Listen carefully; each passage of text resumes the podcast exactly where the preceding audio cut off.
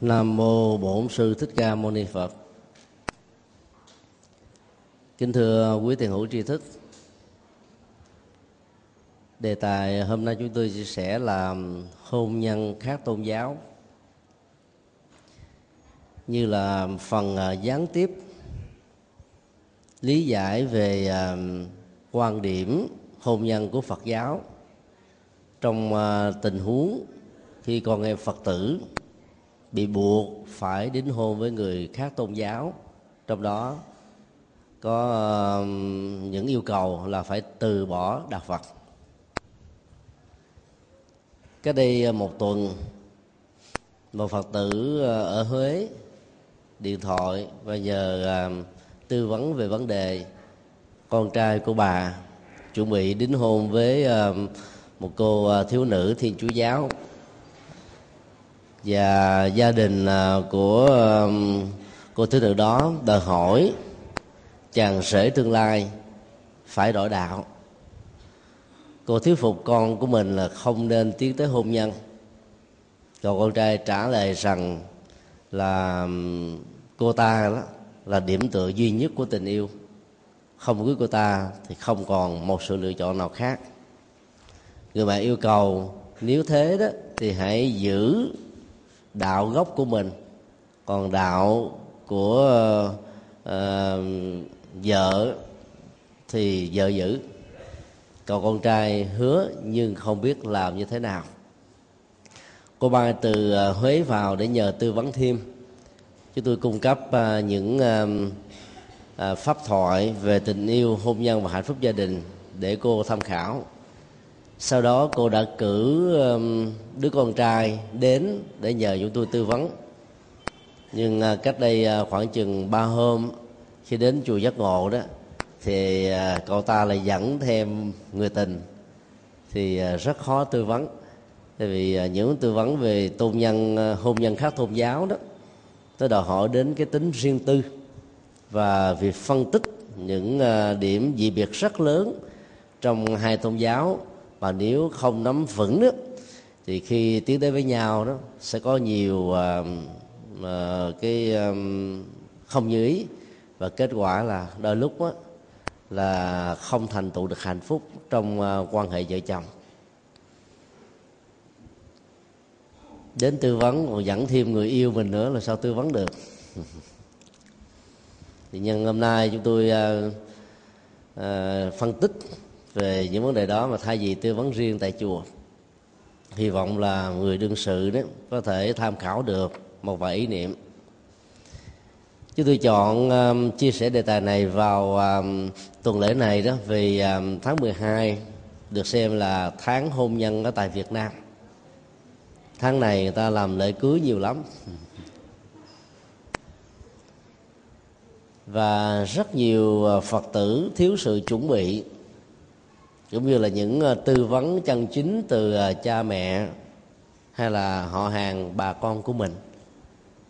Và do đó đứng trước sự lựa chọn hoặc là lấy vợ chồng hoặc là chọn lấy đầu gốc của mình đó, thì phần lớn con em phật tử là bỏ đạo để đến với người mình thương.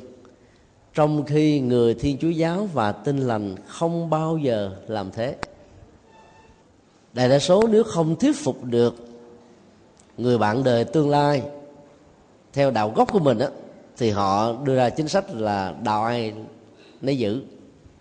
Đó là trong giai đoạn đầu đó. Còn về lâu về dài khi mà cá cắn câu rồi đấy, thì không phải đạo lấy giữ nữa, mà phải bỏ đạo gốc để đi theo đạo mới. Trong khi đó, người phật tử thì hoàn toàn thiếu kinh nghiệm về những vấn đề như trên. Nên kết quả là ta đánh mất những gì quý báu nhất ở trong cuộc đời về phương diện tâm linh. Tháng 7 năm à, 2009 một cô à, Phật tử à, độ trạc khoảng 30 tuổi, đến với nỗi buồn và nhờ tư vấn làm thế nào để cứu vãn hạnh phúc gia đình của cô được hỏi thì cô trả lời rằng là cô um, đính hôn với một vị linh mục. Và vị linh mục này à, rất thương cô cho nên là từ bỏ giáo xứ để trở thành à, người chồng. Và cô phật tử này có khả năng à, thuyết phục khá cao là tổ chức đám cưới tại một ngôi chùa khá lớn ở thủ đức dưới sự chứng minh của tam bảo.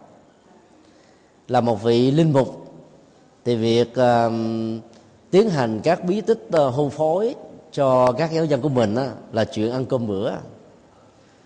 Mà lại bỏ hết tất cả những cái đó để đến với một phật tử nữ và tổ chức lễ cưới tại chùa đó thì phải thừa nhận rằng vị linh mục ra đề đó đó là một người có tinh thần rất cởi mở và yêu thương cô phật tử này một cách đắm đuối đến độ là phải hy sinh tất cả để có được tình yêu. Chưa đầy 9 tháng đính hôn đó thì hôn nhân của họ đứng trước bờ vực thẳm. Anh à, muốn trở về để làm lại linh mục. Vì à, khi đi đó, thì anh chưa chính thức khai báo là mình rời bỏ chức linh mục.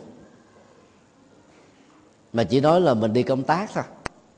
Có lẽ à, anh vẫn còn lưỡng lự giữa um, hai ngã đạo và đời nếu tình yêu với người phật tử này mà thành công đó thì sau đó à, tuyên bố từ bỏ linh mục cũng được.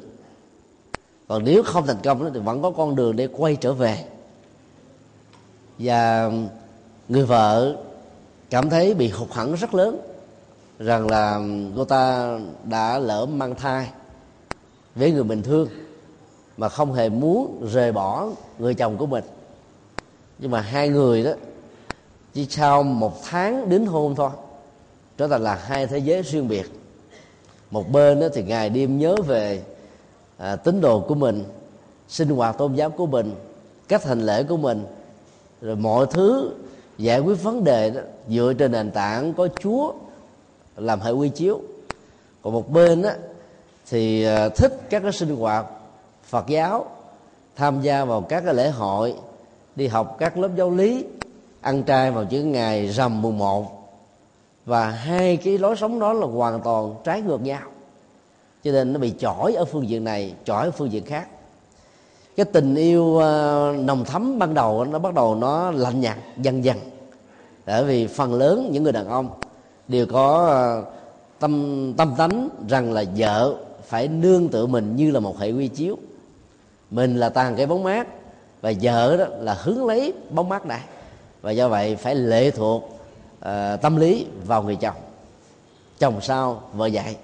Trong đó cô phật tử này lại có một cái cá tính mạnh muốn là chồng mình phải từ bỏ đạo gốc của anh để đi theo mình một cách trọn vẹn để sống an vui hạnh phúc. Và sự xung đột giữa hai quan niệm tôn giáo đó đã làm cho tình yêu của họ là không thể nào uh, cứu vãn được nữa. Sau khi ngồi lắng nghe tâm sự về những cái ờ, hạnh phúc nhất mà hai bên cùng có những ờ, khó khăn mà hai bên cùng chịu đựng chúng tôi đã đề nghị là hãy để cho anh ta trở về làm linh mục. Và đó là cái cách giải quyết tốt nhất ở trong tình huống của cuộc hôn nhân không có tương lai này. Là bởi vì đó là tình yêu đã bắt đầu chết đi rồi. Giờ có cứu vãn nó thì chẳng khác nào giữ một cái xác không hồn không có một cái um, trái tim thật sự ở bên trong. Và cái mâu thuẫn lớn nhất về vấn đề tôn giáo hai người đang đối diện đó là một hiện thực ta không thể nào phủ định được. Cho nên nếu không giải quyết được cái mâu thuẫn tôn giáo nội tại trong sinh hoạt vợ chồng đó thì việc kéo dài thêm một ngày nào nữa đó là đồng nghĩa làm cho cả hai trở thành nạn nhân và khổ đau từ những điểm gì biệt? Từ buổi à, tư vấn đó tới bây giờ thì chúng tôi à, không hề à, nhận được một cái điện thoại kéo theo sau nào rằng là tình trạng hôn nhân đã như thế nào, đi về đâu. Trong buổi tư vấn đó chúng tôi còn nói thêm rằng là cái đời sống của một vị linh mục đó cũng giống như cái đời sống của một vị tu sĩ phật giáo, mặc dầu ở mức độ thấp hơn. Đó là sự tự do trên con đường à, phụng sự. Trong khi à, đỉnh cao nhất Phật giáo là giải thoát trong sự phụng sự. Cái sự tự do hay là giải thoát này nó giống như là các phần mây ở trên bầu trời đó, sẽ bay theo sức và hướng của gió có rất nhiều người thích ờ, cái cảnh đẹp muốn giữ mây với mình. Cái vật chất mây đó, nó không phải là một cái vật như là đất, đai, nhà, cửa, cố định ở trên một cái ờ, vị trí của hành tinh, mà nó vận hành nơi này đến nơi kia. Sự tự do đó là một phần để hướng đến giải thoát. Nếu họ sống được, cái đời sống tâm linh ở mức độ cao thượng. Thì phần lớn đó thì ờ, các vị linh mục và mục sư của um, uh, thi chúa giáo và tinh lành đó thì uh, không được huấn luyện về đời sống tâm linh. Vì trong kinh thánh tăng ước của họ đó không hề có phần nào được đức chúa nói về cái đó giáo hội vatican và những giáo phái của tinh lành đó đã đặt ra những cái khuôn phép à, không à, cho họ được à, à, lập phong thú tinh lành thì không đồng ý đã um, mở ra một giáo phái riêng. Thì toàn bộ tất cả các vị mục sư đó thì à, sống đời sống già thất chủ mực. Và do vậy đó việc à, làm đính hôn với một vị linh mục là đánh mất đi cái cái tính chất đời sống à, tâm linh của vị ấy thì cái hạnh phúc ở trong gia đình nếu người à, linh mục này khi à, làm chồng rồi à, làm cha ở trong gia đình mà không hài hòa được mà cứ vẫn giữ cái tư tưởng rằng mình là vị linh mục đó thì hạnh phúc lại càng là một thách đố và đe dọa lớn hơn nữa. Một tình huống khác. Hai vợ chồng à, đến với nhau. Chồng á là người theo thiên chúa giáo. Vợ là một phật tử. Khi uh, lấy nhau đó thì à, cha mẹ bên vợ nói chuyện với chú rể tương lai của mình rằng là hai bác không muốn cho con gái của mình đó, phải đổi đạo. Nếu cháu thấy rằng đây là yêu cầu phù hợp với tự do tín ngưỡng mà nước Việt Nam mình đang tuân thủ thì cháu và gia đình bên cháu không nên ép buộc con gái của hai bác á, trở thành là người theo đạo. Giữ được như thế đó thì ờ, hôn nhân sẽ được diễn ra còn bằng không á thì được ai lấy đi? Cậu ờ, thanh niên này đã về thuyết phục với gia đình. Gia đình hoàn toàn không đồng ý. Và vì thương yêu ờ, uh, cô nữ phật tử cho nên anh ta đành là rời khỏi gia đình và phải thuê một cái căn hộ riêng để họ sống hạnh phúc có nhau.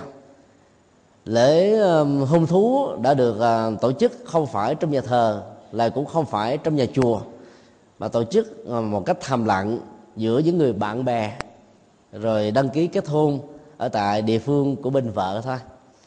Và họ sống với nhau um, được hai năm thì vấn đề à, bất đồng xuất hiện. Đó là khi đứa con được sinh ra đúng một năm tuổi thì người chồng đề nghị với vợ mình rằng, con trai phải ờ, con cái phải theo cha, bởi vì nó mang họ cha. Do đó, em hãy cho phép con của chúng ta được làm lễ baptist, tức là trở thành một tín đồ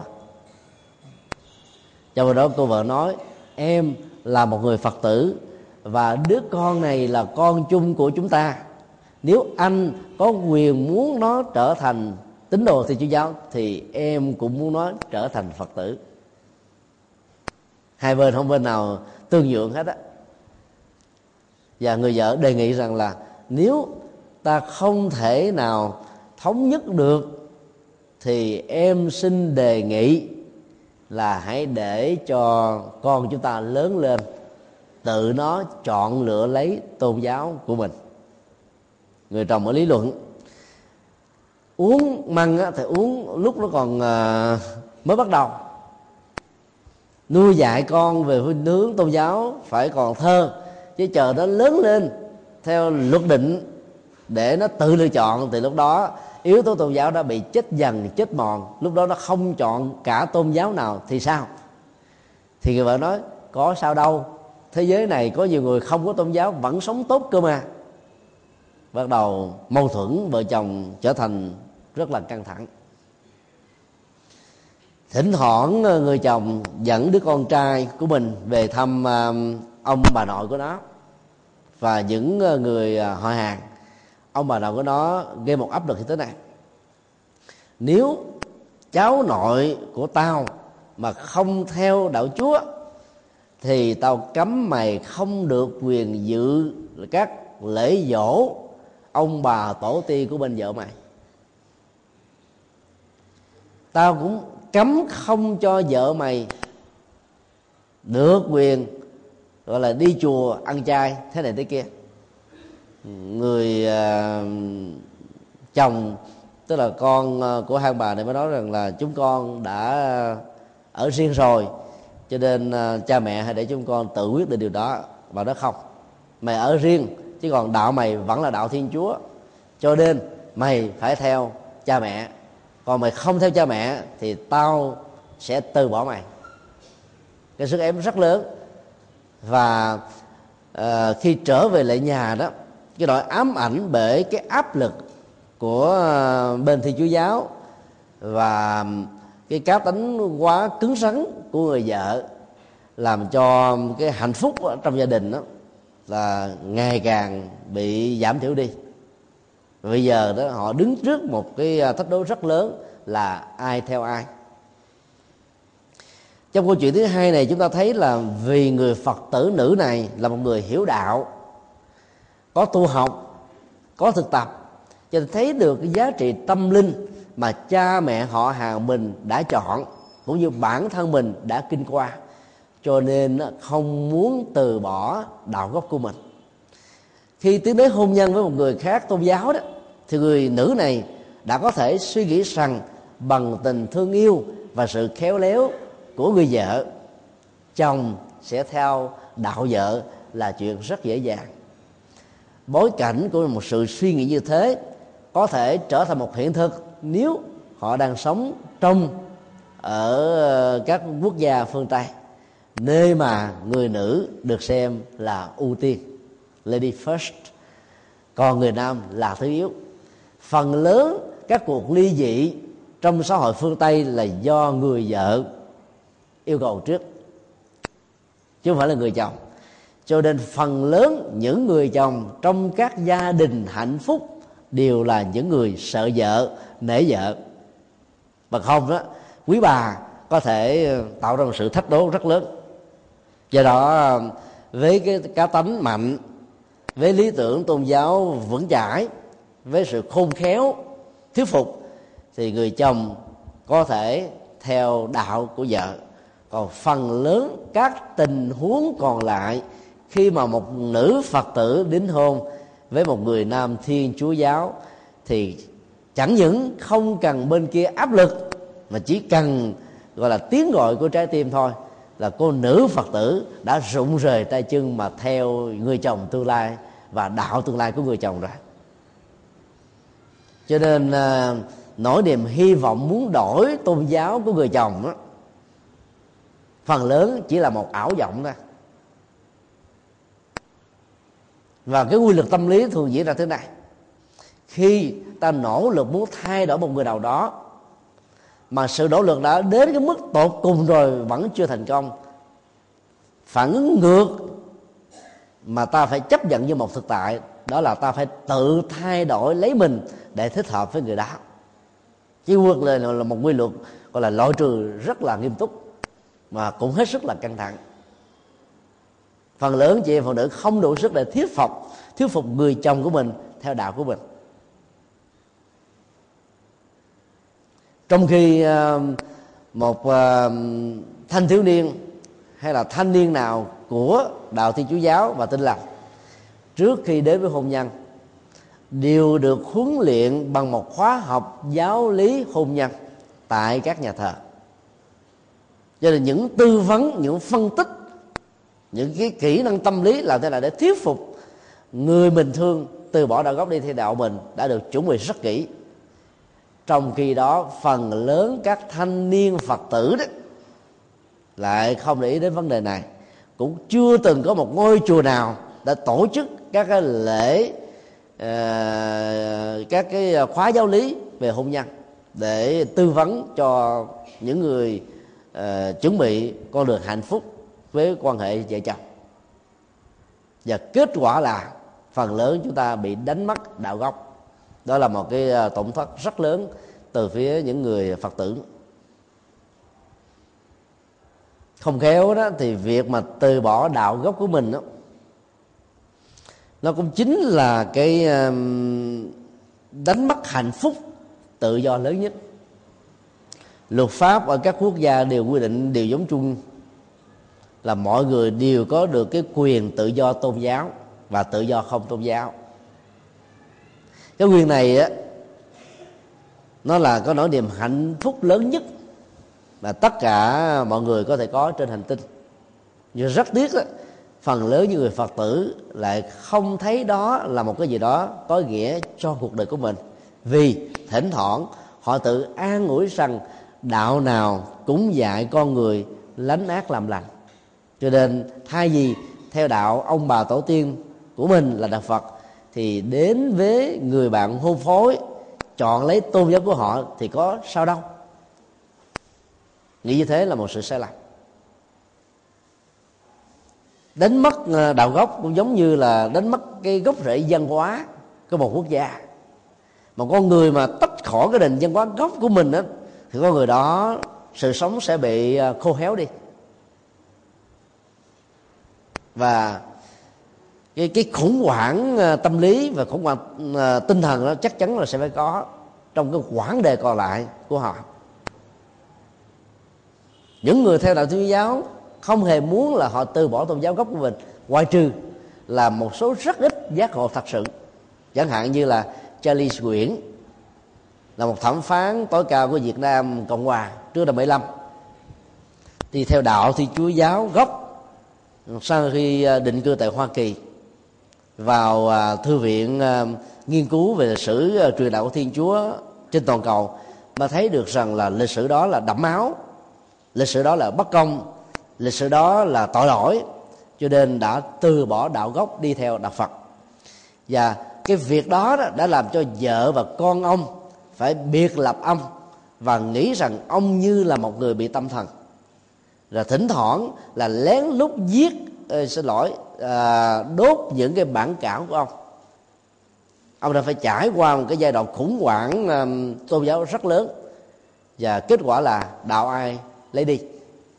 Và ông đã để lại những à, tác phẩm à, chấn động à, cộng đồng phật tử và người việt nam trên toàn cầu về những cái công bố lịch sử truyền đạo của thiên chúa giáo qua những cái tác phẩm như là công giáo bên bờ vực thẳm, vân vân.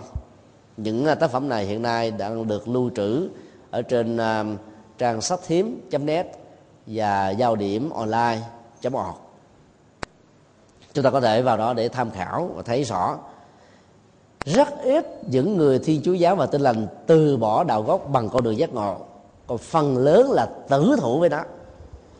Cho nên là một người phật tử nào giàu nam hay nữ mà có suy nghĩ rằng là vì tình yêu tôi có thể thay đổi người tôi thương á, theo đạo phật là một cái ảo giác rất lớn. Cơ hội thực hiện chẳng là bao điều đó không có nghĩa là chúng tôi phủ định cũng có nhiều trường hợp những người vợ hoặc là những người chồng phật tử thuyết phục thành công người mình thương theo đạo gốc của mình. Số lượng đó là chỉ là không phẩy không không không không không phần trăm thôi. Còn đại đa số là chín mươi mấy phần trăm thì bị diễn ra theo tình thế ngược lại trong 14 điều à, Phật dạy được phổ biến ở trên à, các thư pháp đó. Có một câu như thế này. Sai lầm lớn nhất của đời người là đánh mất chính mình. Vì lý do hôn nhân mà nhiều người đã đánh mất chính mình, đánh mất tôn giáo của mình, đánh mất tự do của mình. Để lao vào à, một tương lai mà không ai dám cam kết rằng hạnh phúc của đó sẽ tồn tại được bao lâu.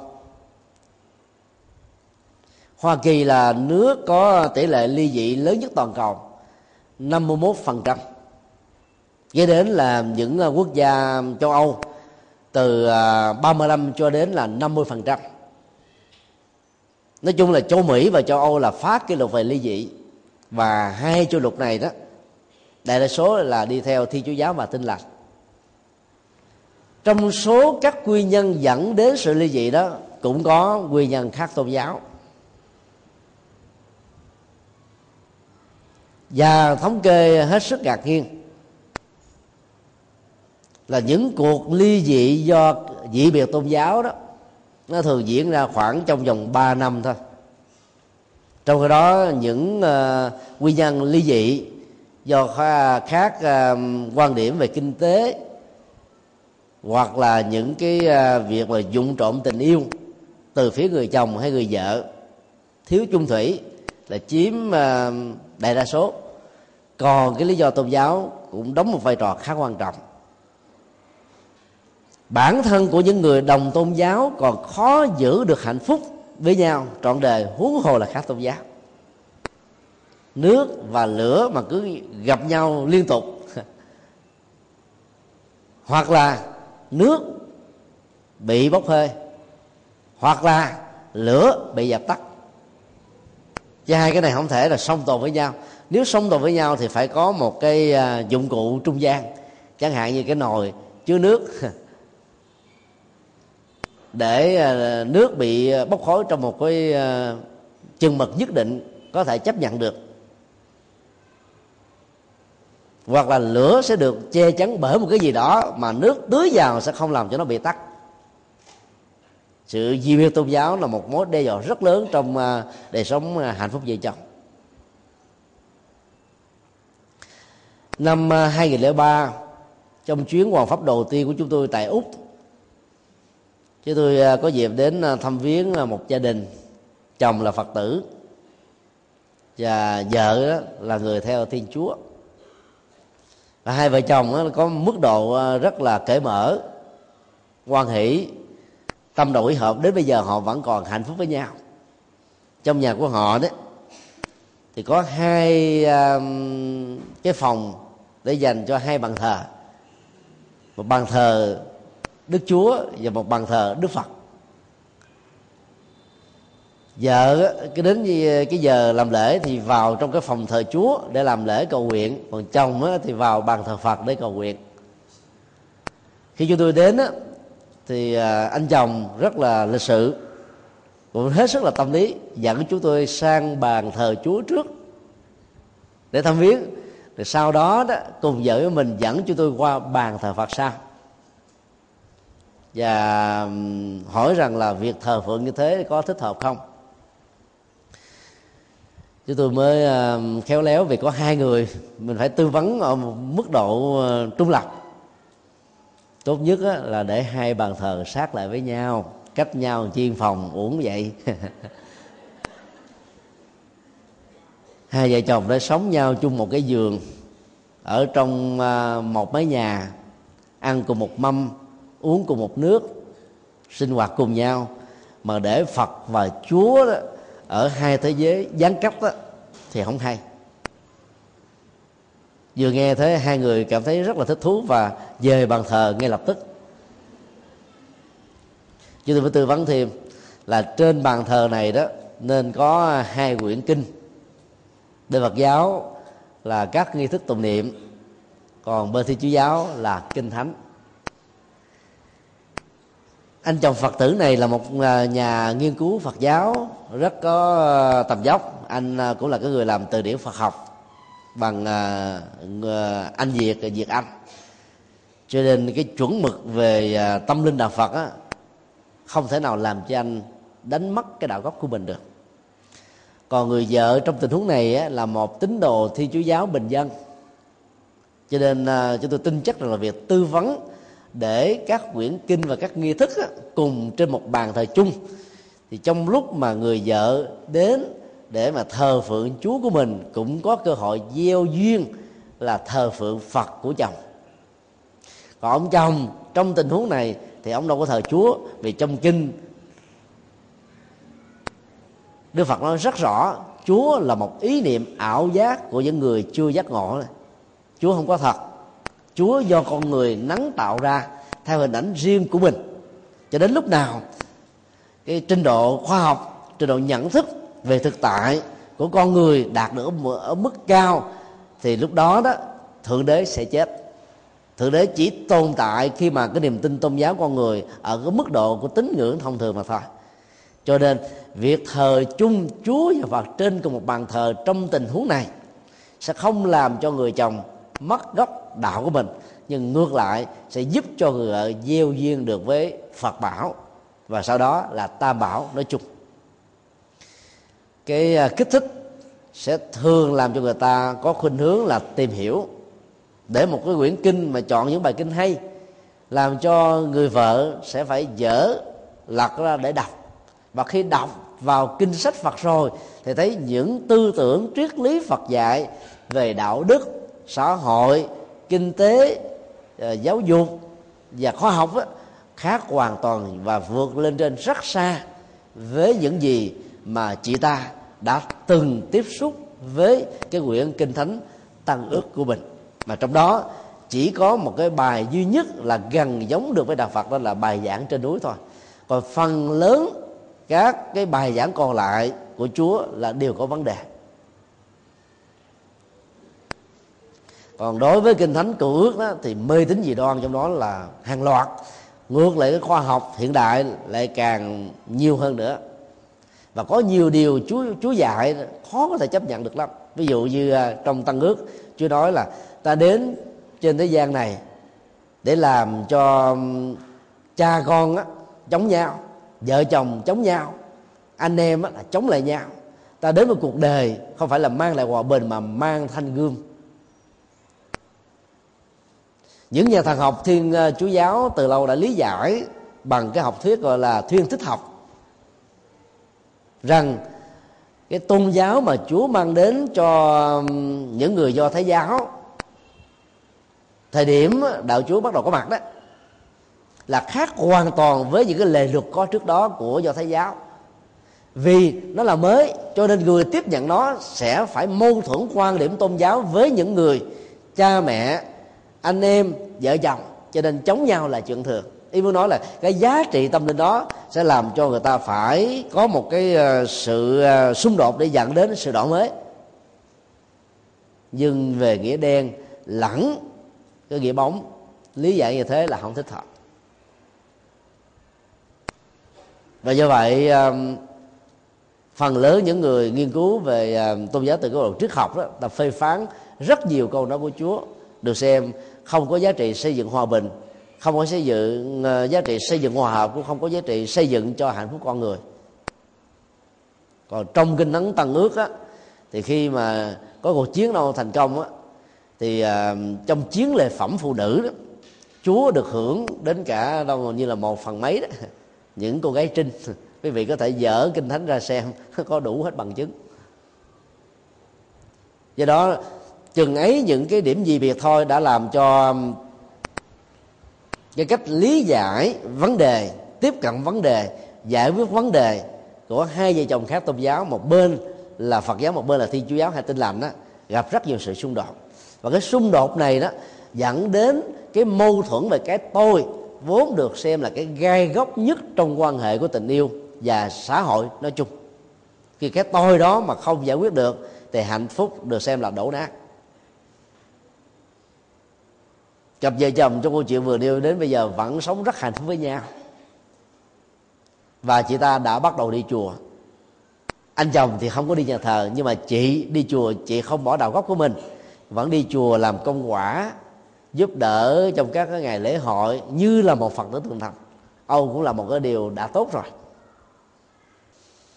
Nhìn chung thì những người thi chúa giáo và tin lành chuẩn bị lập hôn thú đấy với những người khác đạo là bạc nhược yếu đuối về tâm lý.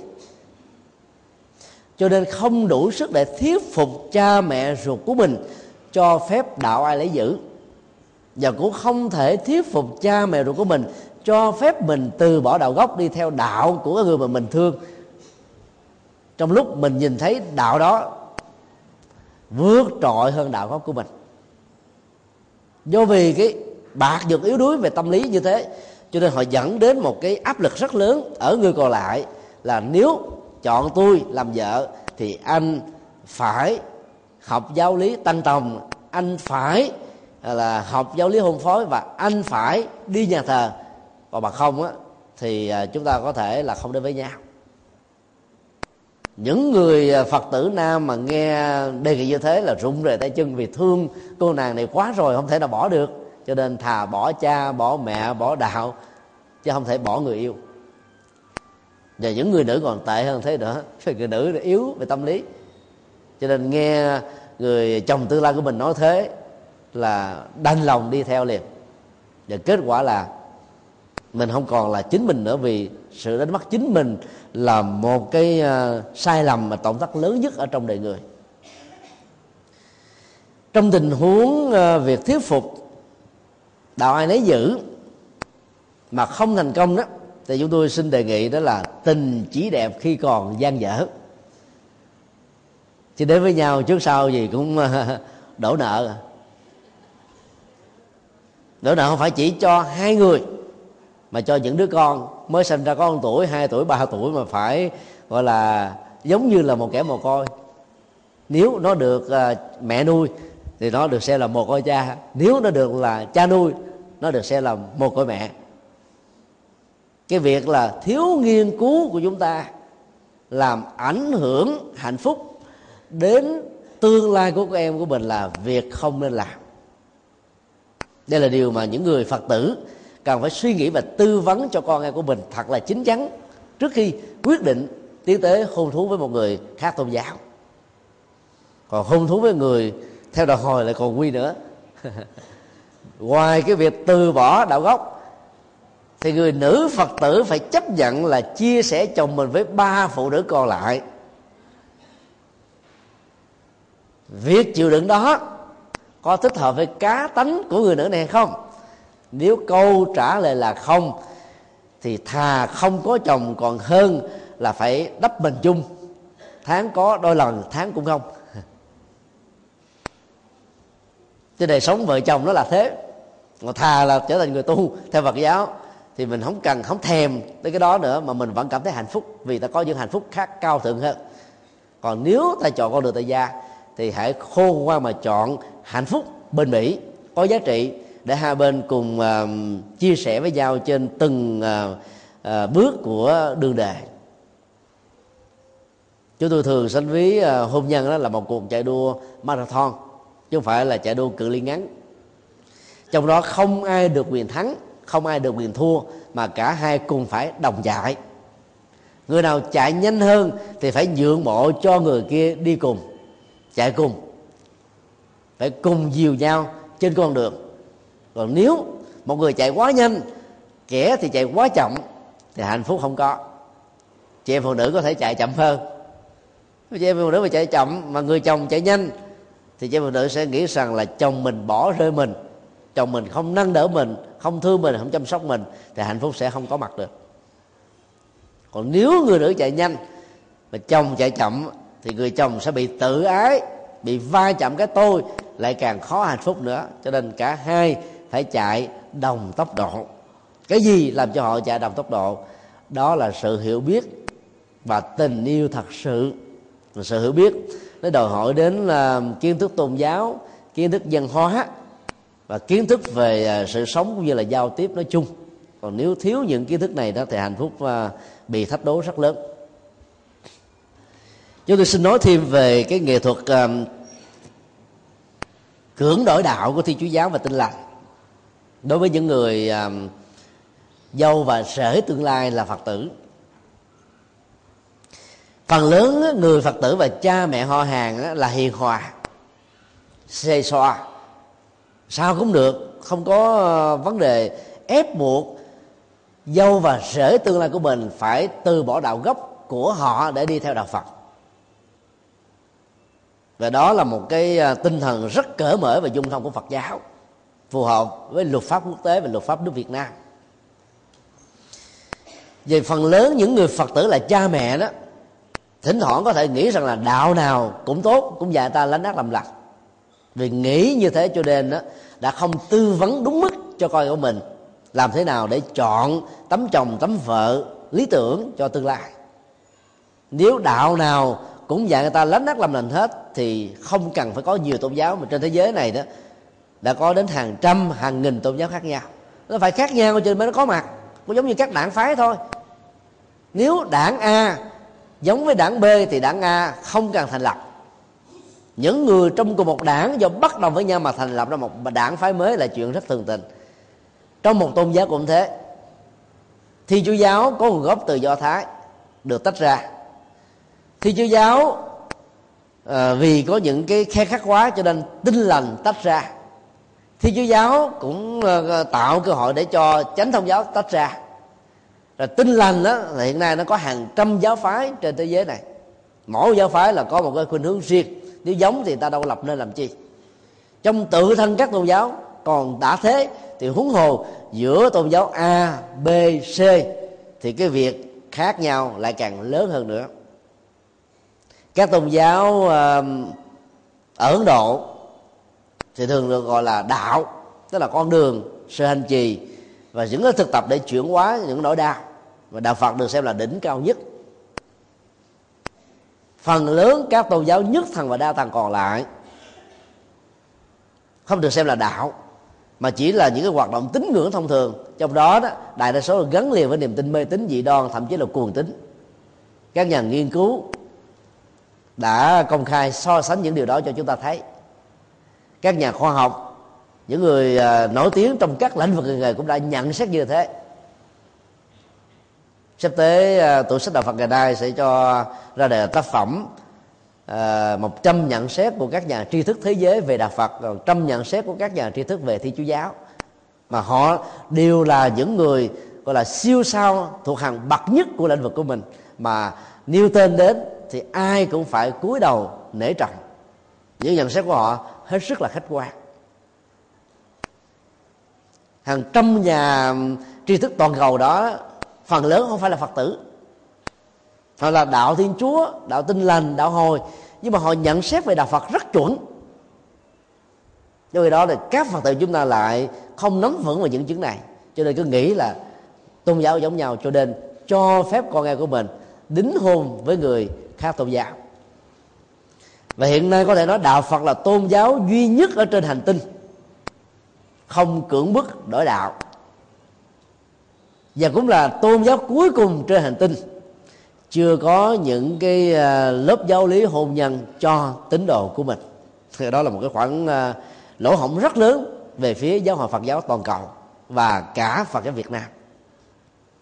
Do vậy đó, tôn giáo nào người ta cũng có tư vấn, hướng dẫn rất là kỹ. Thi chúa giáo và tinh lành thì thường ép buộc dâu và rể tương lai phải theo đạo rồi mới tổ chức làm đám cưới và đây là một cái cách thức họ cướp mất cái tự do tín ngưỡng mà tôn giáo của dâu và rể tương lai. Mà phần lớn đó, dâu rể tương lai là không biết đến việc này. Chỉ được lý giải rằng là để vợ chồng sống hạnh phúc với nhau thì cả hai cùng nhìn về hướng tôn giáo là tốt nhất. Nghe nói ngọt quá rồi tôn giáo nào cũng giống nhau quá. Tới nhà thờ đó thì à, à, được vui vẻ ca múa sướng hát ăn mặn uống rượu thậm chí là nhảy đầm rồi vào trong chùa thì ăn mặc áo tràng ờ, một ngàn người giống nhau, nét đẹp phụ nữ không được tôn vinh. Rồi ờ, các sinh hoạt thì nghiêm túc, đi đứng nằm ngồi trong quan ghi tế hạnh. Mọi sự gò bó thế này làm cho giới trẻ có vẻ ngán ngẩm lắm. Cho nên ờ, rất nhiều giới trẻ đã nghĩ một cách hơi hợt như những điều vừa nêu. Và do vậy đã không còn muốn giữ cái đầu góc mình làm gì đến với tôn giáo khác, có vẻ nó thoải mái hơn đó là chưa nói đến những cái sinh hoạt à, vào những ngày sám hối chúng ta lại một trăm lẻ tám lại mặc cái quần à, jean mà lại như thế thì về muốn đau cái bụng. Còn chị em phụ nữ mặc cái áo dài về thì muốn rách ngay cái đầu gối. Cái nghi thức của chúng ta nó chỉ thích hợp với người xuất gia thôi. Các tổ trung quốc soạn cái nghi thức mà người việt nam hiện nay sử dụng lại là thích hợp cho người tu chứ không thích hợp cho người tại gia hàng trăm ngàn bài kinh đức phật nói cho người tại gia thì không được các chùa đưa vào nghi thức đọc tụng. Và do vậy, họ thiếu những sự chuẩn bị cần thiết, bao gồm các cái lời dạy của đức phật cho hôn nhân và tình yêu.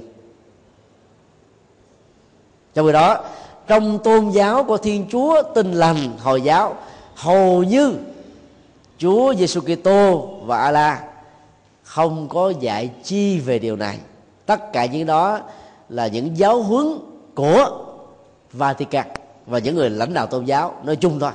Trong khi đó trong dân học Phật giáo từ Bali, A Hàm đến Đại thừa Đức Phật dạy cái này rất nhiều. Chúng ta lại không khai thác.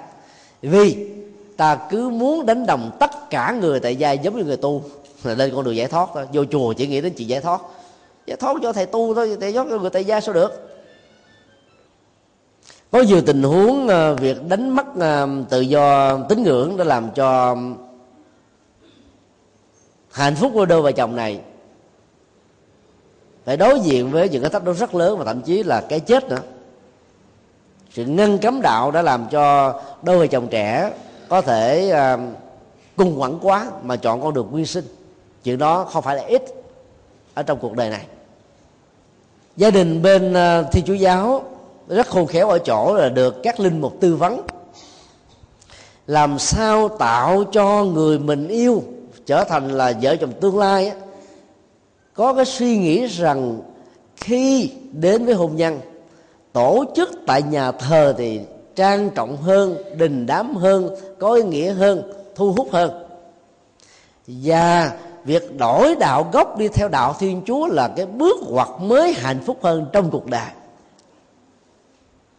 trong khi đó thì người phật tử là cha mẹ ông bà bà con chưa bao giờ tư vấn cho con em mình thấy rằng là triết lý đạo Phật về đạo đức, về khoa học, về giáo dục, về kinh tế, về mọi phương diện là nó cao siêu hơn rất nhiều lần so với đạo Thiên Chúa. Mà cứ nói chung chung là đạo nào cũng dạy lấy nát làm lành á. Thì kết quả là ta thấy là từ bỏ đạo Phật theo đạo Thiên Chúa đâu có mắc mắc gì đâu. Trong khi đó cái người ta thấp hơn, nước lạ khuấy ninh hồ, mà còn tạo ra một cái ảo giác rằng là việc theo tôn giáo này là có giá trị hơn. Đó là một cái ờ, cái cái cách rất là khôn khéo của những người chủ chiên ở thiên chúa giáo và tinh lành. Điều thứ hai, họ tộc thiên chúa giáo ờ, sẽ ờ, tư vấn cho con em của họ. Và họ được học rất kỹ trong các nhà thờ rằng, chùa là những nơi ma quỷ. Alexander George, người có công trong vấn đề à, đưa à, chữ quốc ngữ lên đỉnh cao, không phải là người sáng tạo quốc ngữ, với mục đích là để truyền bá đạo thi chúa giáo tại Việt Nam. Và ngày nay, ông được chứng minh là một tên gián điệp cực kỳ nguy hiểm. Đã dùng những ngôn ngữ kém văn hóa để mô tả về Đức Phật trong tác phẩm phép giảng 8 ngày, bằng tiếng Việt do ông viết. Ông gọi à, Phật thích ca là thằng Bụt thích ca. Có chỗ khác là thằng thích ca. Trong ngôn ngữ văn hóa của Việt Nam chữ thằng là cái từ rất là nặng. Và trong các cái tông huấn về um, hôn phối của Vatican trước cộng đồng Vatican II tức là trước năm 1963 đó thì người ta quy định rất rõ tất cả những nơi thờ phượng của đạo Phật và những tôn giáo còn lại là nơi của quỷ ở thôi như vậy là việc cho con em của mình đến đạo phật là là đồng hóa cho con em mình trở thành quỷ. Rồi những cái ờ, lời dạy à, thiếu nghiêm túc như thế đã làm cho người ta có cảm giác là sợ trở thành phật tử. Đó là một cái nghệ thuật rất là tinh vi. Và bây giờ từ cộng đồng Vatican II năm sáu ba trở đi đó người ta thấy là cái chính sách đó cái chiêu bài đó không thành công cho nên người ta bỏ đi. Và lý giải nó bằng góc độ khác, nhưng trong thực tế đó, là người ta vẫn âm thầm truyền bá những tư tưởng này ngoài văn bản. Điều thứ hai, con chiên của thiên chúa giáo và tinh lành không được ăn thực phẩm cúng ông bà tổ tiên. Vì quan niệm của họ, ông bà tổ tiên đã trở thành ma quỷ.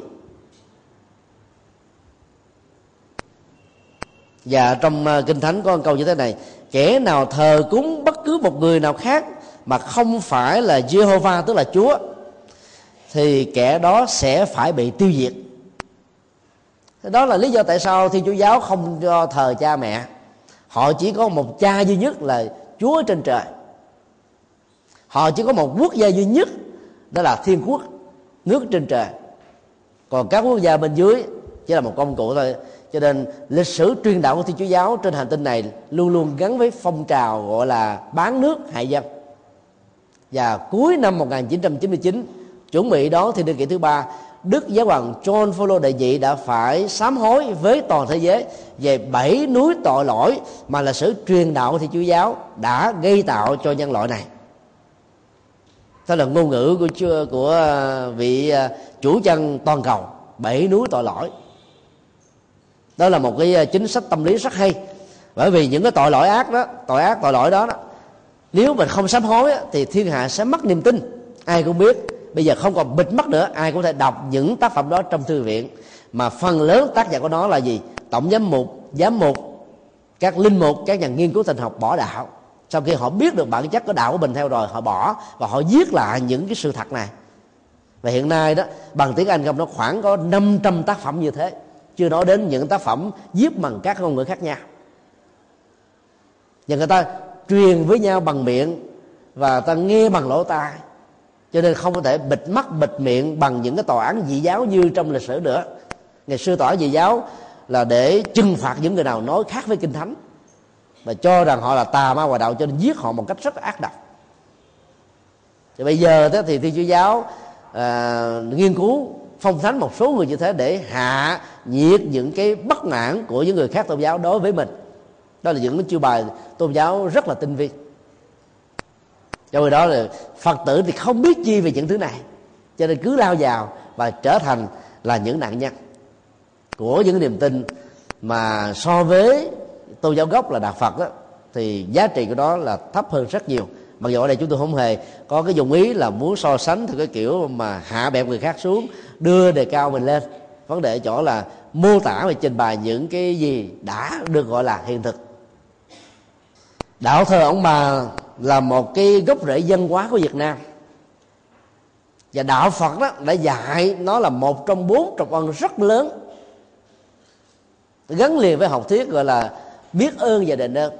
Mà bây giờ những người theo chúa giáo là không được thờ. Gần đây đó thì Vatican mới à, thay đổi chính sách vì họ nghiên cứu rất kỹ cái thất bại truyền đạo tại à, châu Á. Sau 300 năm đầu tư vào Trung Quốc mà chưa có được 10 sĩ phu, tức là 10 nhà tri thức lớn theo đạo Thiên Chúa. Đó là thất bại chưa từng có trong lịch sử truyền đạo của Thiên Chúa giáo. Trong khi đó, tại châu Phi, họ thành công rất lớn. Ở Việt Nam cũng như thế. Không thể tìm ra được trên đầu ngón tay các nhà tri thức Việt Nam theo đạo Chúa trong giai đoạn truyền đạo của họ. Nguyễn Truyền Tộ chỉ là một trong số trí thức lúc bây giờ thôi. Và ông ngày nay cũng được chứng minh là một đại gián điệp nguy hiểm. Mục đích là để đưa pháp vào việt nam biến việt nam trở thành một uh, thuộc địa. Bây giờ ta thử uh, đưa ra cái lập trường của người phật tử về vấn đề hôn nhân khác đạo như thế nào. Thứ nhất chúng ta thấy là người phật tử nên hòa hợp chứ không nên bị hòa tan hòa hợp là mình giữ được cái nét đặc thù của mình trong những sự dị biệt và tôn vinh lẫn nhau hỗ trợ lẫn nhau. Còn hòa tan là, là đánh mất chính mình để trở thành một cái gì đó của người khác của cái khác của dân hóa khác của tôn giáo khác. Và khi mà mình đánh mất cái gốc rễ của mình á thì cái thực tại văn hóa thực tại giá trị thực tại ý nghĩa của bản thân mình không còn được thừa nhận cao nữa người ta để việt nam là vì việt nam có chủ quyền. Chứ nếu việt nam trở thành thuộc địa của mỹ, của pháp, của trung quốc, của mông cổ, thì có ai coi người việt nam ra cái gì đâu. Đó là đối với bối cảnh của cái lớn, những cái nhỏ hơn cũng vậy. Nếu ta đánh mất chính chúng ta chúng ta không còn là một thực thể có giá trị nữa. Đức phật à, khích lệ trong rất nhiều bài kinh. Do phép à, chúng ta gặp những người à, khác tôn giáo, chẳng hạn thời điểm đó là bà đa môn giáo và kỳ đại giáo, ta có thể ôm họ vào lòng, ta có thể trân trọng, tôn kính họ. Nhưng đức phật không hề khích lệ ta hãy ôm đạo của họ và đánh mất đạo của mình. Không có. Đức phật cũng không có những cái nỗ lực là muốn cải đạo cho người khác đi theo mình. Những cái cuộc đối thoại liên tôn giáo, liên triết học giữa đức phật và các vị đạo sư lục sư ngoại đạo lúc bây giờ được ghi rất rõ trong kinh trương bộ và kinh trung bộ việc các vị giáo sĩ của bà la môn và kỳ đại giáo theo đức phật là chuyện tinh nguyện chứ không hề có một sự ép buộc nào hết á. Mười vị uh, cao đệ của đức phật chỉ có hai chỉ có một người duy nhất là không bị uh, tức là không không phải là cái người tự tình nguyện đó là la hầu la thôi. Còn tất cả những người còn lại đều là những người tình nguyện. Mà vị thế của họ trong ờ, bà la môn giáo rất lớn. Ba anh ca diếp là ba nhà tâm linh vĩ đại của thời đó. Xá lợi phất và một kiền liên là hai nhà tâm linh trẻ có tiền uh, triển vọng rất lớn đã trở thành đệ tử phật. 1.250 vị tỳ kheo trở lên Trong số đó hơn 90% là các giáo sĩ Và những nhà bà la môn giáo lỗi lạc. Trong số đó có một số ít là những người theo kỳ đại giáo Không hề có sự cưỡng bức đổi đạo. Và việc đổi đạo là sự giác ngộ chân lý đó. Trong khi đó, việc đổi đạo của thiên chúa giáo không phải là một tiến trình tự nhiên của sự giác ngộ, mà là một sự cưỡng bức hay là một sự dụ dỗ, đó là theo đạo có gạo mà ăn cái này là một cái chiêu bài rất là hiệu quả ở trên toàn cầu. Hiện nay đấy cái chính sách đó được áp dụng à, khá mạnh ở châu á. Nó như là chính sách của Vatican trong thiên niên kỷ thứ ba biến châu Á trở thành nước Chúa. Cứ mỗi một hộ gia đình à, có đạo Phật là gốc hay là đạo gì khác là gốc đó mà đi theo Thiên Chúa hay là tin làm nó sẽ được viện trợ là một ngàn đô là chuyện thường thậm chí có thể nhiều hơn. Người ta có thể tặng những ngôi nhà tình nghĩa rồi uh, hỗ trợ vốn cho con trâu để cày cấy và tất cả đó ta đều đặt cái tên là nhà của chúa châu của chúa rồi nghề của chúa. Cái gì nó gắn lên tự trường chúa hết á. Sau này khi về dựng lên cơ đồ rồi ta nghĩ rằng là tất cả sự nghiệp hạnh phúc của mình là do chúa tạo ra là một ảo giác. Và rất nhiều à, người hộ nghèo khó ở vùng sâu, vùng xa, cao nguyên đã trở thành tín đồ từ con đường chuyên đạo, theo đạo có gạo mà ăn đó. Hôn nhân là chuyện quan trọng của một đời người. Đến với nhau bằng hai con tim không chưa đủ, nó chỉ tồn tại, tối đa là ba năm thôi. Tánh tình, sự tâm đầu ý hợp, những tương đồng về quan điểm tôn giáo, triết học, thái độ của đời sống, các quan điểm, đóng một vai trò khá quan trọng. Trong thể lý tưởng hóa một mái nhà tranh hay là một túp liều tranh, hai quả tim vàng, có chăng là trong trong tiểu thuyết thôi mà nếu có chân ở trên cuộc đời này cũng là trường hợp ngoại lệ, không phải không không không không phần trăm thôi chứ không thể nào có nhiều được. Cho nên ta đến với hôn nhân không thể đến bằng cái cái xác suất thành công quá thấp như thế, mà phải tìm cái xác suất nào thật là cao. Thì mô hình đó mới được xem là chuẩn. Không hòa hợp trong tôn giáo sẽ dẫn đến sự xào xáo, đổ vỡ trong hôn nhân. Mặc dầu trước khi đính hôn họ yêu nhau rất là nồng nàn và thấm thiết, nhưng độ bền để kéo dài cái tình yêu đó là không được đảm bảo. Các nhà nghiên cứu về à, ly dị tôn giáo đã khẳng định như thế. Chúng ta không thể lâm liều và thách đố lại với những thành quả nghiên cứu khoa học này về phương diện xã hội học.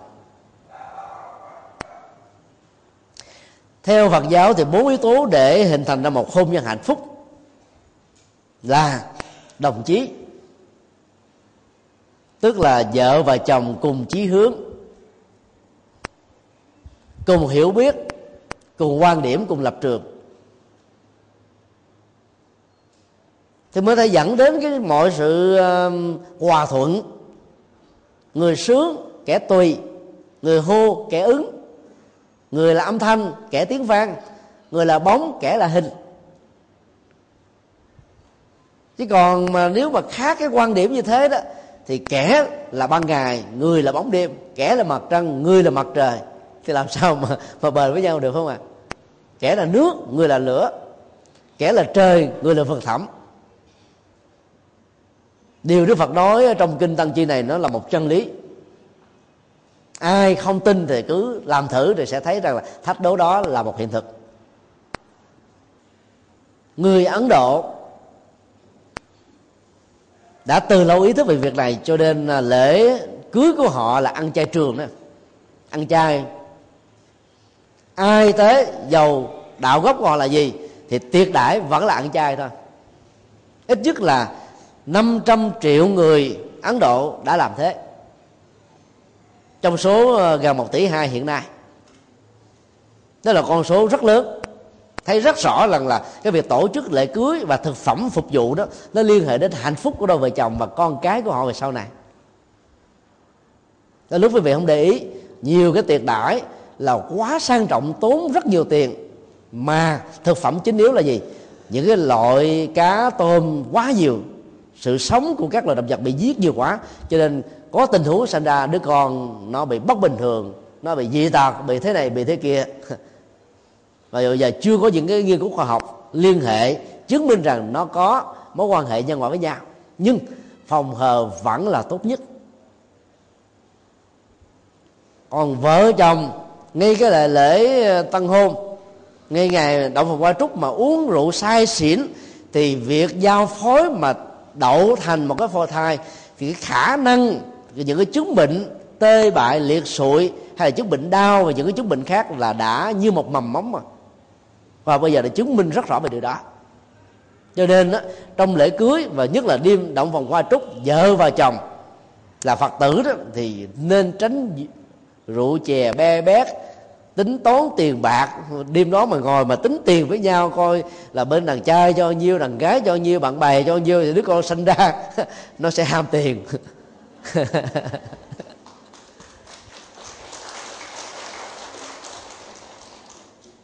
phải để ý những yếu tố uh, nhân quả. Nho nhỏ thế này mà có ý nghĩa rất lớn.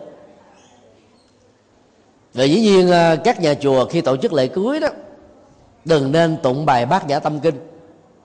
Bài bát giả tâm kinh là cái bài phá chấp lấy trí tuệ tuyệt đối để phá tất cả các hình thái trong đó là phá chấp về thân phá chấp về tâm phá chấp về à, các hình thái. Phá chấp về mắt tai mũi lưỡi vân vân. Bây giờ để sống vợ chồng người ta người ta cần cái cái mối quan hệ. Và các đối tác xã hội mà đi đọc cái bài bác giả tâm kinh là thua rồi. Người ta, ta có người ta tổ chức lễ cưới cộng với cái cúng dường để tăng. Thế mình là nói là không có phước báo không có trí tuệ không có sở đắc không có gì hết. Đổ đổ sông đổ biển của người ta hết. Ta mới hướng về đạo phật mà đổ hết. Rất may là đọc bằng âm hán gì chứ còn đọc bằng âm ờ, bằng bằng dịch nghĩa việt nam ta nghe ta sợ luôn ta không dám theo đạo phật. Phải trình độ nào thì phải đọc bài này. Trong cái khóa lễ gì thì đọc bài đó thì có ý nghĩa chứ còn còn uh, trong lễ hung thú mà đọc bắt dạ tâm kinh là lạc quẻ ta phải đọc cái bài kinh hay là một đoạn kinh uh, thiện sinh đức phật dạy về hôn phối. Chỉ thích hợp hơn chứ. Năm nguyên tắc đạo đức của chồng năm nguyên tắc đạo đức của vợ năm nguyên tắc đạo đức của cha mẹ năm nguyên tắc đạo đức của ờ, con cái năm nguyên tắc đạo đức của anh chị em là năm nguyên tắc đạo đức của mình với làng xóm. Rồi công dân với quốc gia. Tại bởi vì không có vợ chồng nào mà không là công dân của một nước cũng không có vợ chồng nào không có mối liên hệ với xã hội xung quanh. Không có vợ chồng nào mà không có làm nghề ngỗng gì hết. Hoặc là chủ, hoặc là thợ. Thì các tương quan xã hội đó đều có trong một gia đình. Cho nên ta đọc bài kinh thiện sinh, đổi cái vị trí. Năm ờ, đạo đức của vợ và chồng đưa lên đầu. Sau đó các tư quan soi còn lại kéo theo sau. Để ta xây dựng một đời sống hạnh phúc. Chứ còn bác giả tâm kinh là không thích hợp và ta đừng đặt nặng quá nhiều các nghi thức truyền thống của tu tập vào trong lễ cưới. Đọc chú đại bi vô làm gì? Có ai hiểu gì đâu.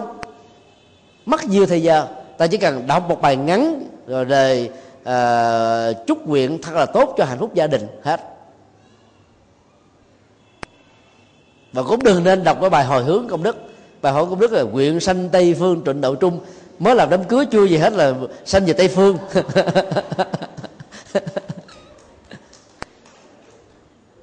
là lúc mình không để ý. Các nghi thức như thế nó không thu hút được. Nó làm cho giới trẻ có cảm giác. Mà giờ họ họ không dám nói ra rằng là có cái gì đó hơi xa lạ với đời sống thực tế. Vì các nghi thức này, các tổ trung hoa tạo ra dành cho những người tu thoát tục. Tu buông xả hết tất cả, nó thích hợp cho người tu thôi. Người tại gia mà tụng bắt giả tâm tinh nhiều, đôi lúc cũng có vấn đề nữa, chứ đừng nói là là là mới bắt đầu đến hôn thú với nhau. Buông xả hết mọi thứ rồi. Cho đó đức phật đâu có dạy người tại gia buông xả hết. Đức phật chỉ dạy tại gia buông xả khổ đau, buông xả chấp trước, buông xả phiền não. Còn các cái thành tựu, các danh thôn tiếng tốt, những cái đóng góp xã hội phải giữ lại chứ. Cái thiện mà. Cái thiện hữu lậu phải giữ lại. Còn người xuất gia là chọn lấy cái thiện vô lậu. Nhưng mà nhiều người tại gia không hiểu. Cứ bắt chước mình giống như một người tu nam á, trở thành ông thầy tu nữ trở thành sư cô. Làm sao hạnh phúc gia đình được tu thời gian cái chồng bỏ tu thời gian vợ bỏ. Đổ nợ hết. Nguyên tắc thứ hai hôn phối phật giáo là hôn phối một vợ một chồng. Được quy định rất rõ trong điều đạo đức thứ ba. Và đây nó được xem là nền tảng hạnh phúc gia, vợ chồng vững chãi nhất so với các tôn giáo khác mặc dù các tôn giáo khác cũng dạy một vợ một chồng nhưng là họ quy định từ giáo hội của họ thôi chứ còn kinh thánh không có quy định. Còn đức phật là có quy định rõ ràng. 26 thế kỷ trước đã thế rồi. Xã hội thời đó là xã hội đa thê. Trong khi đó ở những ờ, nước ở phương tây đó, thì có chế độ gọi là đa phu. Mà đức phật là dạy một vợ một chồng thôi. Rất hay. Một vợ một chồng trong một đời người nếu như à, họ có ly dị, nếu như không có người nào chết trước. Dân gian việt nam có những câu thơ như thế này. Đói no một vợ một chồng, một niêu cơm tấm, một đầu lòng, dầu lòng ăn chơi. Đói thì ăn nấm lá sung, chồng một thì lấy mà chồng chung thì đừng. Cái câu sau này đó, ta phải thêm hoặc là đổi lại cho đúng cái tình huống vợ một thì lấy mà vợ chung thì đừng. Chứ mà không phải áp dụng ờ, cho một bên là bất bình đẳng. Cái câu thứ hai rất hay. Một niêu cơm tấm dầu lòng ăn chơi dầu mình cũng muốn ăn chơi. Nhà, vừa có phở vừa hủ tiếu vừa bún bò quế thì phải là một niêu cơm tấm thôi chứ không được không được nhiều thứ khác nhau. Dân gian việt nam rất sâu sắc về chuyện đó và đó là một cái ờ, quy luật vừa tâm lý vừa luật pháp để đảm bảo một cái khế ước hôn nhân hạnh phúc lâu dài. Ai mà chuẩn bị kết hôn với người công giáo ờ, thi chúa giáo và tin lành thì phải nghiên cứu cái này thật kỹ nhé. Bởi vì thi chúa giáo mặc dầu cũng là một vợ một chồng, nhưng họ là đơn hôn bất khả phân ly. Cái vế thứ hai này, phần lớn người phật tử không được huấn luyện, không được giải thích đến, mà họ cũng không thèm nói đến bất khả phân ly là gì? Có nghĩa là không được quyền ly dị. Và họ nghĩ rằng là cái việc mà phối hôn, phối ngẫu trong tình huống này là chúa sắp xếp. Để cho vợ chồng trở thành một cái khối, một thân duy nhất.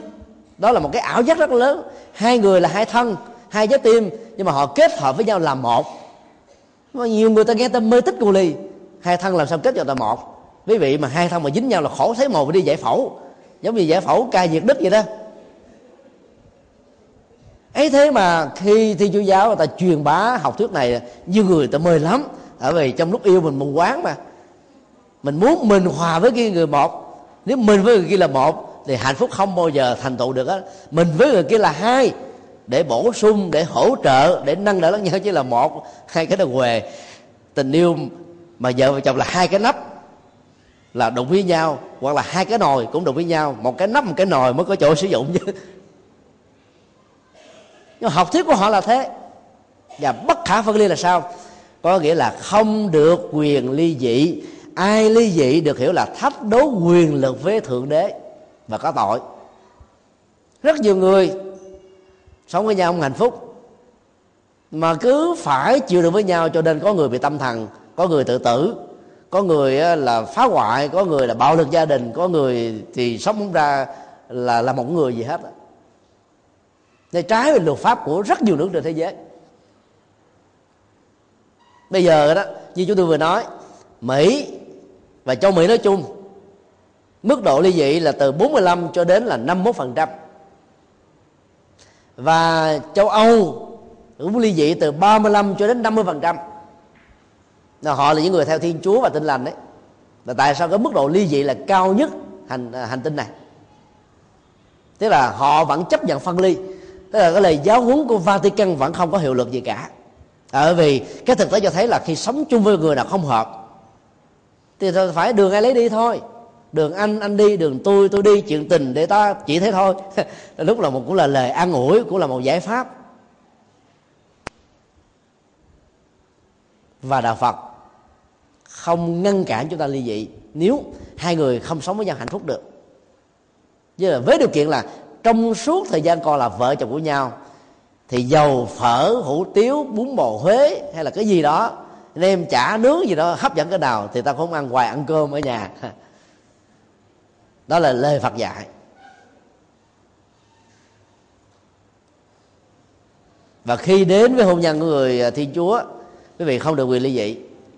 Và ôm cái à, nỗi đau về đời sống một giờ đời chồng à, bất khả phân ly đó là một cái bất hạnh rất lớn tức là cả hai biến nhau trở thành địa ngục.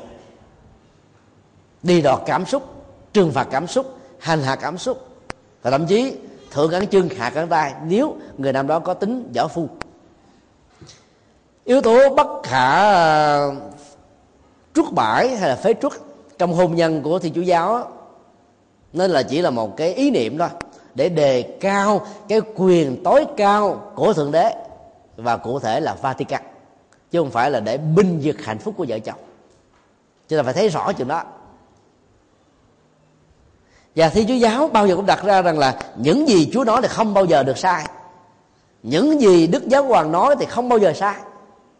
Mà trên thực tế đó, nếu nó không sai, thì đức giáo hoàng đã đâu từng nói rằng là xin thế giới này hãy bỏ qua bảy núi tội lỗi. Trong đó có rất nhiều tội lỗi do các vị giáo hoàng trong lịch sử thiên chúa giáo tạo ra.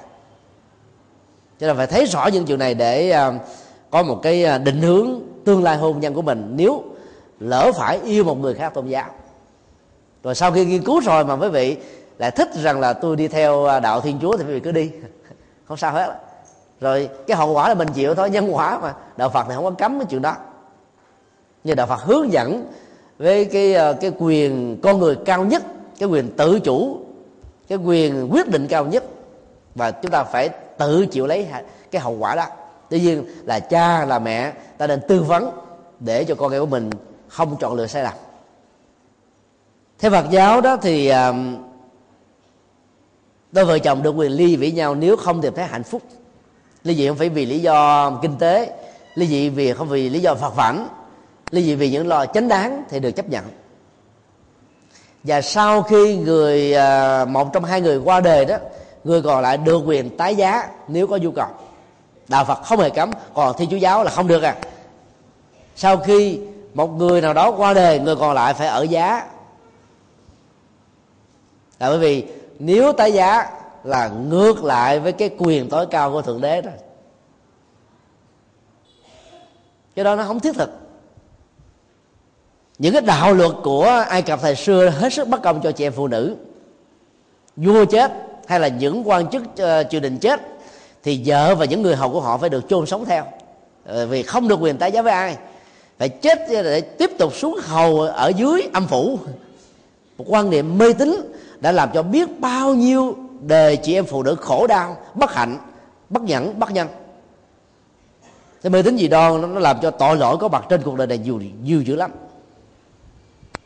về phương diện tâm linh đặc biệt là dưới góc độ tái sinh đó thì phật giáo có khuynh hướng khích lệ là chị em hay là à, những người chồng nào muốn tái hôn đấy thì hãy nên để sau tiểu tường ít nhất là một năm. Chứ nhiều người là chồng mới chết có mấy ngày đi đính hôn là ông chồng đó ông ghen quá ông trở thành hồn ma bóng vía không siêu nổi.